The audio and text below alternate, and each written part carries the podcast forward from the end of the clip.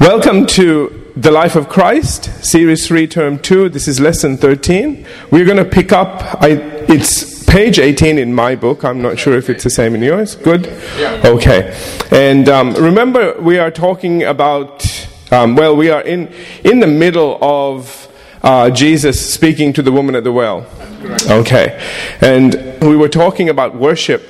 And we spoke about this last week um, in John 4:23 when Jesus said, remember she said, "Where is it right to worship God?" And Jesus said, "Neither this mountain nor, nor in Jerusalem." And he says, "The hour is coming, and now is." When true worshippers will worship the Father in spirit and truth, for the Father is seeking such to worship Him.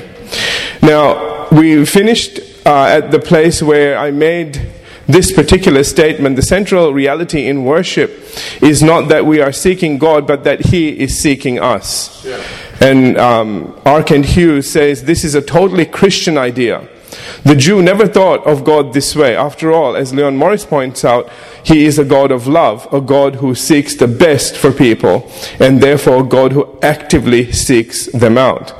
And now following this, we come to John 4.24, where Jesus says, now this is this is so important, and the reason why I didn't really want to get into it, we had a little bit more time last week, but I really didn't want to get into this then. He's going to introduce an idea now that is key. This is essential to our approaching God. Okay? And he says here, God is spirit. Literally, completely spiritual in his essence is God. That's what that actually says. All right, so the, the translators said God is spirit. But when you actually look at it, what he's saying is completely spiritual in his essence is God. Now I want you to think about that. Completely spiritual in his essence is God.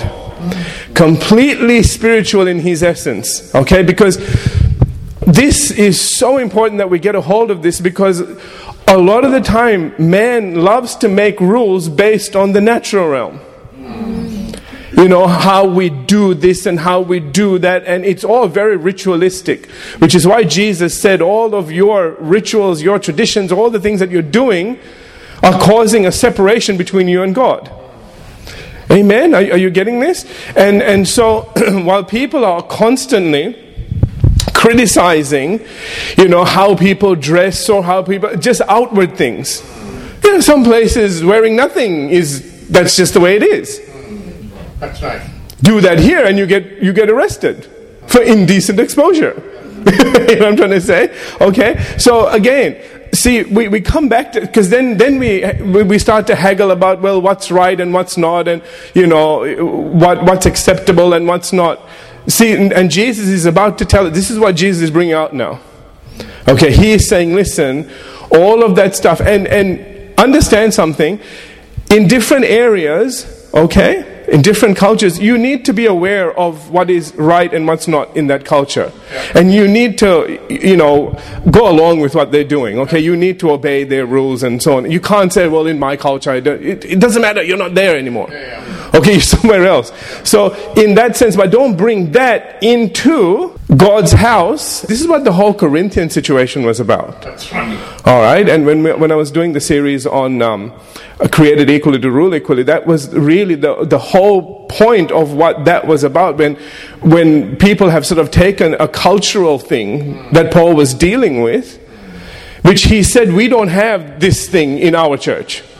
But they all miss that.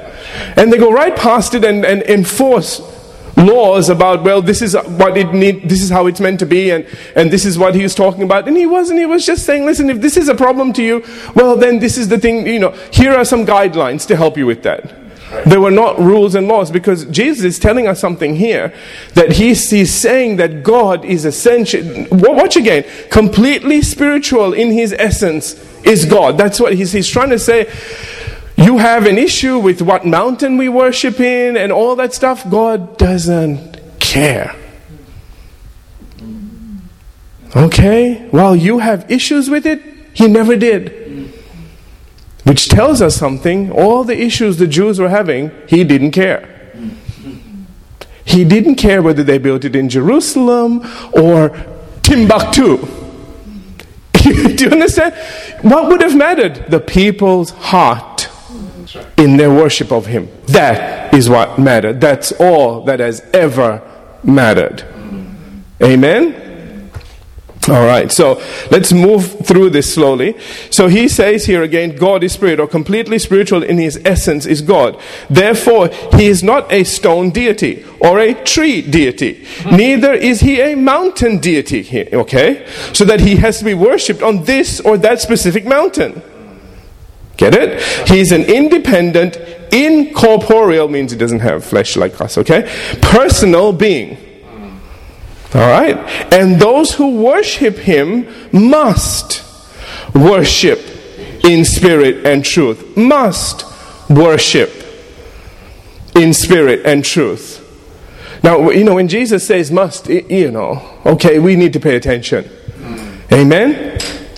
John MacArthur writes This verse represents the classical statement on the nature of God as spirit. The phrase means that God is invisible Okay? As opposed to the physical or material nature of man. The word order of this phrase puts an emphasis on spirit. And the statement is essentially emphatic, okay? It's emphasizing something, all right? Man could never comprehend the invisible God unless he revealed himself, as he did in Scripture and the incarnation. So, what he's saying here is this if God didn't decide to tell us what it was like, we would never find out. Okay? There is absolutely no way we would work out what God was like unless He decided to let us know. Because we are corporeal, He is spiritual. Right. You see, this is what we're trying to say now.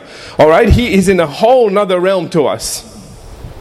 Get it? Okay. So if he didn't decide to reveal himself to us, there would be no way we could take instruments of any kind and measure and say, well, God is love or God is this or God. We would just not know.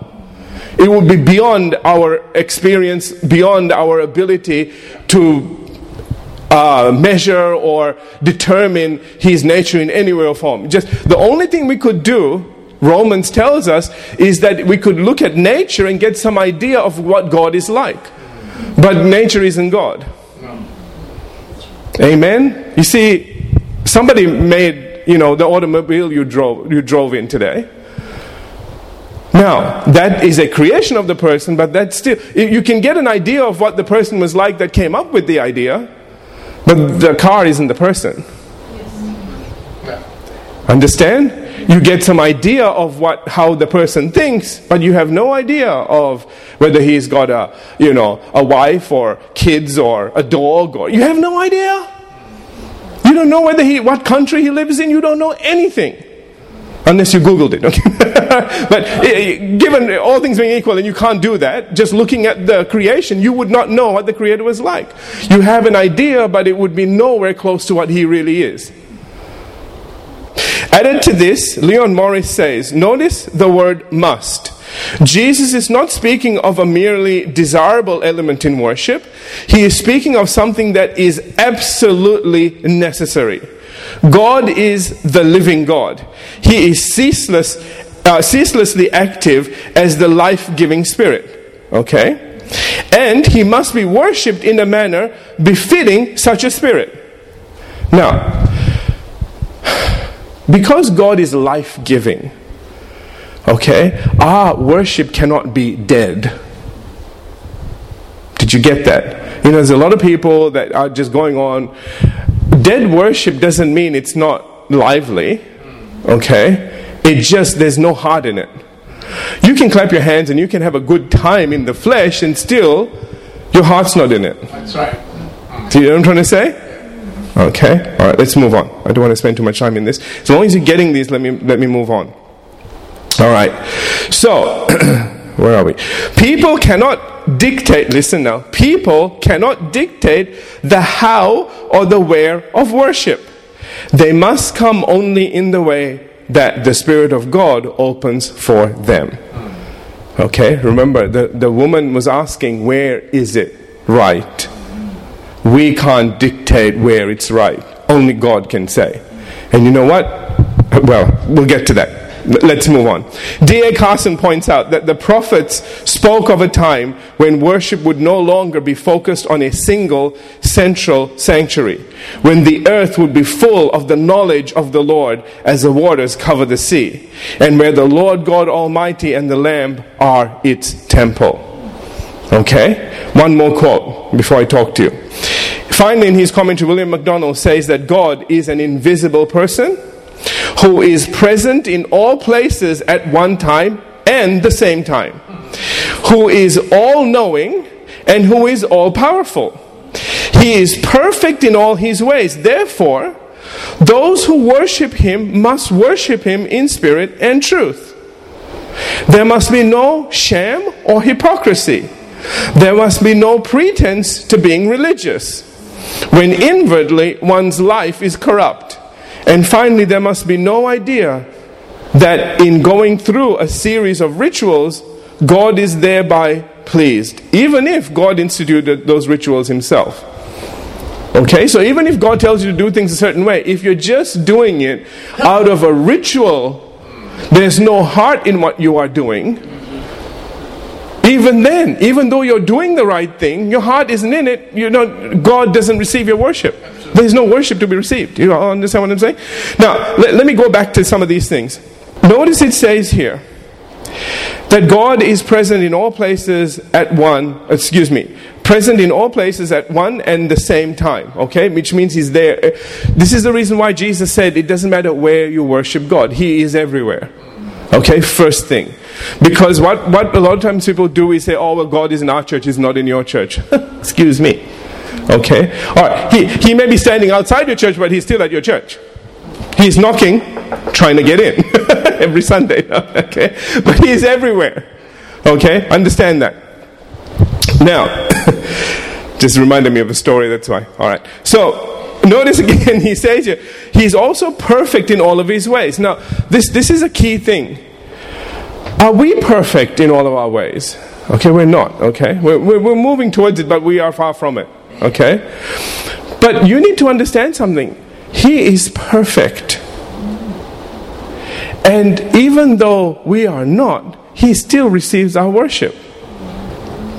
In all of our imperfection, do you know what he's looking for? It's not the it's not a perfect worship, it's a heart that is right before him. That's right. Yeah. Okay? I want to bring some of these things up. I want to uh, contrast some of these things because what happens sometimes is we come in and we feel guilty because we've done something we shouldn't have done or we've been mean to somebody or you know we've just we, we, we come in with baggage can i say that Okay, and then you come into the presence of God, and there is a perfect God, and you have this idea that He's got His arms folded and is looking at you and going, Well, you knew better.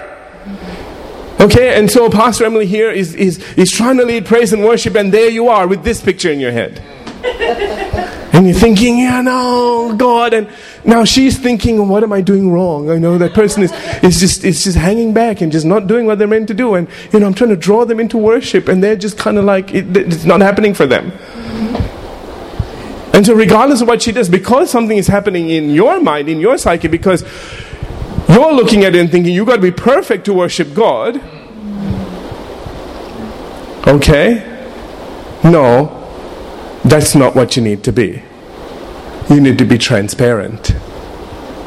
You need to say, you know, God, you already know, and I'm so embarrassed and I'm so sorry, but you are a God that forgives and cleanses and forgets. Amen? That last bit's really important. Okay, so he doesn't carry it. So while you're worshiping him, after you have confessed your sin, after you've said, I'm sorry, that's all you need to do. Okay, don't have to get all religious about it. Just say, sorry, God. Okay, he gets it. All right? The next thing you do isn't like don't have the thought because the devil will, will, work with this now. He'll go oh yeah but god's still looking at it going yeah yeah blah blah. So you're worshiping now and wait till you get to the car park. You haven't changed. This is all just a pretense. Be careful because what he is trying to do is hold you in that place where god is trying to release you from that place do you hear what I'm trying to say? Because if he can release you from that place, then you won't go do the same thing again. But if you think you, you'll never change, then you won't. As a man thinks in his heart, so is he. And that's the ladies too. Okay, it's so important that you understand that what is going on on the inside of you, you need to make a determination that when you ask God for forgiveness, you move on. So even in, especially now we're talking about worshiping God, okay? To worship God in spirit and in truth, you need to understand that He is spirit. That all of this stuff down here doesn't matter to Him. Not in the way it matters to you. Okay? That He is looking for you to love Him, to worship Him, to honor Him with your heart. And in that place, you can be strengthened. He is a life giving God. He'll give you the life that is necessary to overcome whatever problem you're dealing with. And even though you may not overcome it straight away, there'll be enough life in there to, to boost you up, to get you to a place where you're a bit better than you were before. You need to understand that sometimes it's a journey, it's not just straight away. Amen? And so the only way you're going to uh, embark on that journey is by taking that first step and understand that He is, that God is Spirit. And that you do worship Him in spirit and in truth. And regardless of what your flesh and how your flesh has let you down and done all the wrong things, it's your spirit that is before Him. It is your heart that is before Him. And you can just let go of all of that. Ask for forgiveness and just let it all go and approach the throne room in spirit and in truth, not in flesh and in truth. Get it? Okay. There's a lot of um, revelation to be had in the quotes I've given you. Um, please do spend some time going over that in your own time and, and see how the Lord will speak to you. This is one of those scriptures that are, you know, as we go through the life of Jesus, there are some places you just need to park for a while. Okay, in, in your quiet time before God. I can't spend a lot of time on it. I've spent some time on this today because it was necessary, but this is nowhere close to enough time that this scripture deserves. Do you understand? Amen? So, this is one of the little star things. Put it on and go back to it. Let's now move on. So, returning to the conversation that Jesus is having with the woman at the well, once again, and following his statement to her that God is spirit and those who worship him must worship in spirit and truth, it goes on to say in verse 25, the woman said to him, I know that Messiah is coming. Okay, now she start, the light is starting to go on. She says, I know that Messiah is coming, who is called Christ. When he comes, he will tell us all things. She's going, Oh, wow. Didn't expect this response from the question I just asked. And she's going, You him? Is basically what she's asking. All right? You'll see the response in a minute. So the expression Messiah, who is called Christ, is simply an explanation of the fact that these two words mean the same thing.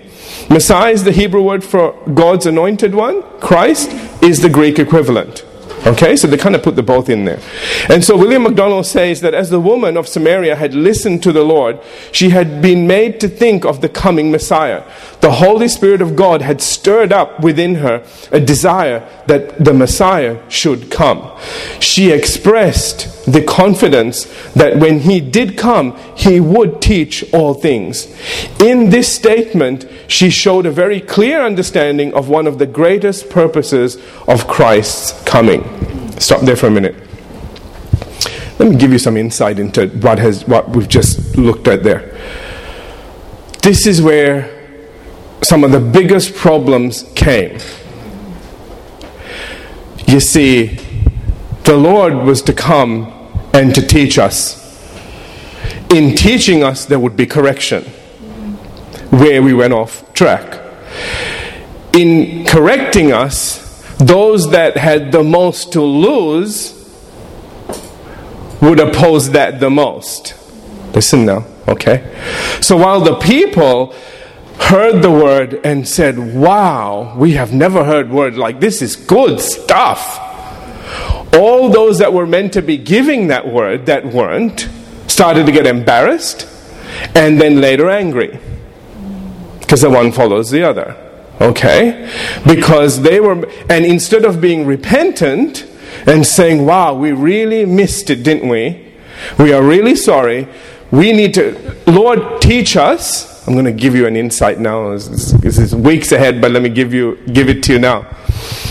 Instead of them saying, you know what, forget everything we know because obviously we're messing up everywhere. You teach us. We want to be your disciples. This is what he was waiting for. We want to be your disciples. Okay, we don't know what we're on about, obviously. You are, you are not only teaching on a level that goes well beyond what we know, but you are demonstrating that God is with you by what you do. If we know what you know, then we'll be able to do what you can do. Follow closely now. Because what is he going to do when he picks his um, apostles? He's going to give them power. That's right. Do we, do we need to? Uh, let me see if I can do this off the cuff. Uh, nobody has a Bible, right? Let me just read something for you. Just give me one minute. Let me just get to Matthew. Matthew chapter 10, and I think it's verse 1. This is way ahead, all right? But never mind. Let me just show you something. Because I, will yeah. Uh, Matthew 10:1 it says and when he had called his 12 disciples to him he gave them power over unclean spirits to cast them out and to heal all kinds of sickness and all kinds of disease. Now, the names of the 12 apostles are these. So he went from them being disciples to apostles. When this woman spoke to him and said, I know that Messiah is coming. When he comes, he will tell us all things. All right? He's going to reveal the truth to us. He is going to have all knowledge, basically, and he'll know where we're all going wrong. And he'll straighten us all out. That's basically what she's saying. Okay? And that is exactly what he came to do. Had the religious leaders of his time, now listen carefully, had the religious leaders of his time repented and said, We're sorry, Lord, we have really messed up here we got caught up in our own religion, we got caught up in our own doctrines, and we apologize, we repent. You teach us. We're going to close church down. You come and you teach us, and you tell us what we need to teach for the next couple of weeks because you know there, you can't be everywhere at once. And if you need to be, and we just need to shut church down and go out in the desert and you know have an open space so you can preach, well, we'll do that. But forget my thing. Let's do your thing. Because we can see that you're the Messiah. You're the one that was told, you know, all the Old Testament spoke about your coming. You're here, forget us, you speak. What do you think would have happened? He would have called not just those guys that were following him around, he would have called all the religious leaders up to him. And he would have given all of them power. Get it? And he would have said, Go back to your synagogue, preach this word, heal the sick, cast out demons, raise the dead, do whatever you need to do. You've got a congregation already. Go do what you need to do. I don't want to take these from you. I'm here to teach you. His job was to teach the leadership. But because they rejected him, he had to go out. They, they want to kill him, man. And that's the reason he just thought, you know what, I need to get away from here. The people that he was meant to teach and give power to turned on him. And in turning on him, they didn't understand what they were sacrificing. Wow. Can you imagine what they would have, how they would have felt when they came to the realization that that's what he would have done? Think about this now that he would have given them power, the very thing they were looking for. The thing that they had, they kind of had pseudo power, you know what I mean? Okay, it was like power over people because of their religiousness, right? Instead of power, real power. Do you understand what I'm saying? Instead of them going to their little synagogue and, you know, here come this, you know, man with the withered hand has been coming for years. Huh? That little synagogue leader says, Come on up. I got anointed by Jesus, and just whacks his hand on him, and boom, he's healed. And he goes, Yay! And they would have all looked at the leader of the synagogue and said, Wow. See, Jesus doesn't want to be recognized in that way. That's why he kept saying, Don't tell anybody, don't tell anybody, please don't tell anybody. They already hate me, I don't need this. okay? Do you understand what I'm saying? his job wasn't, see, this is where then it all went wrong. Now, I'm sorry I'm taking a bit of time here because I really want to open this out to you guys. This is where it went wrong. Where everybody looks and says, He had power because He was the Son of God, and only He could do all of these things. Well, that's wrong now, isn't it? Because Matthew chapter 10 and verse 1 tells us that He gave power to everybody else to go do it. Absolutely. And we're going to find out that they went, including Judas. That's right. Huh?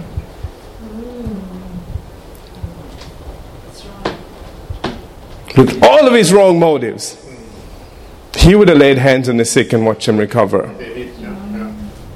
See, we, we missed that. Hmm? Which meant you didn't have to be perfect, just commissioned. Amen? All right, okay. Get this, because there's another revelation built into this.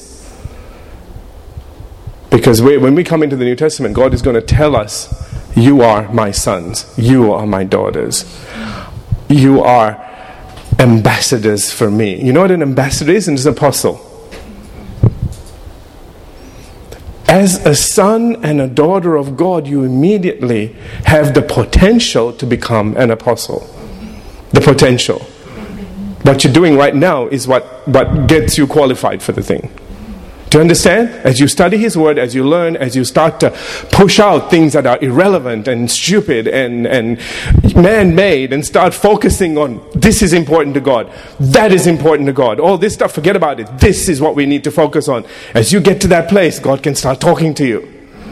And He'll go, finally. Amen? And then you can step into things without being perfect and start watching all kinds of and you know what? You can say forget peter. You can say if judas could do this i can do this. Okay hello? Are you with me? Amen. And the devil does not want you to know that. No he does not want you to know that. All right. Oh and i've run out of time. Okay. Wow this, this session is going too quick Are you learning something? Are you getting something? Okay, I, am sorry. Some, some stuff needs, I can't teach everything. I need to preach some things. Okay? Okay, all right. This is who this woman again suspects who she's talking to. Can I read D.A. Carson? Points out that the Samaritans pictured the Taheb, their word for Messiah, as one who would reveal the truth, in line with his role as the ultimate prophet. Okay? And this is who this woman suspects she may be speaking to. Because, as Leon Morris explains, there are messianic prophecies in the Pentateuch, and thus the Samaritans expected the Messiah. But their rejection of the rest of the Old Testament meant that their information about him was meager. But the woman recognized his authority and looked to him to tell people everything. All right? Th- that's why she's going to go and bring a whole town to him. Okay? But watch, watch now he says now in verse 26. So let, let, me just go to verse 25 and then go straight to verse 26. So the woman said to him, I know that Messiah is coming, who is called Christ. When he comes, he will tell us all things. Watch Jesus. Jesus said to her, I who speak to you am he. No. That's not what the Greek says. Watch what the Greek says. Leon Morris says there is no he in the Greek. What Jesus actually says is this He says, I that speak to you, I am. That's God's name. Amen. And she's like, Whoa, the prophet. That's why she gets so excited. Amen. And we're going to come back and pick this up in the next session because, well, now can we finish this, or we'll, we'll, we'll introduce this because we're about to get on to a next next part. William, William MacDonald explains that in using the words I am, he is announcing to her the startling truth that the one who was speaking to her was the Messiah for whom she had been looking, and that he also uh, he was also God himself. Right? The Jehovah of the Old Testament is the Jesus of the New Testament. And this woman would have understood exactly what it meant because it was the Pentateuch, specifically in Exodus chapter 3, verse 14, where it is written, And God said to Moses, I am who I am. And he, and he said, Thus you shall say to the children of Israel, I am has sent me to you. Isn't that brilliant? All right? What's astounding about all this is that all the people, of all the people, Jesus actually chose to reveal his true identity to a Samaritan woman. A Samaritan woman. Not just a, a woman, but a Samaritan. Not just a Samaritan, but a woman. You see, there's two strikes against this person already on, in, in the eyes of a Jew. They don't want to talk to Samaritans and forget about women. But isn't it interesting that God was always looking to reveal himself? Remember what we talked about, I, I said to you before? It's not we're seeking him, he's been seeking us. God so loved that he gave. He came down here. He took the first step. Amen? And as, and as I said, and, and not one of high moral standing either. Okay? God truly does love and accept us all without exception. Amen? So, we'll stop there. We'll come back. If we need to go back over that a little bit, we will. And we'll pick up in the next session from that point on. Take a break.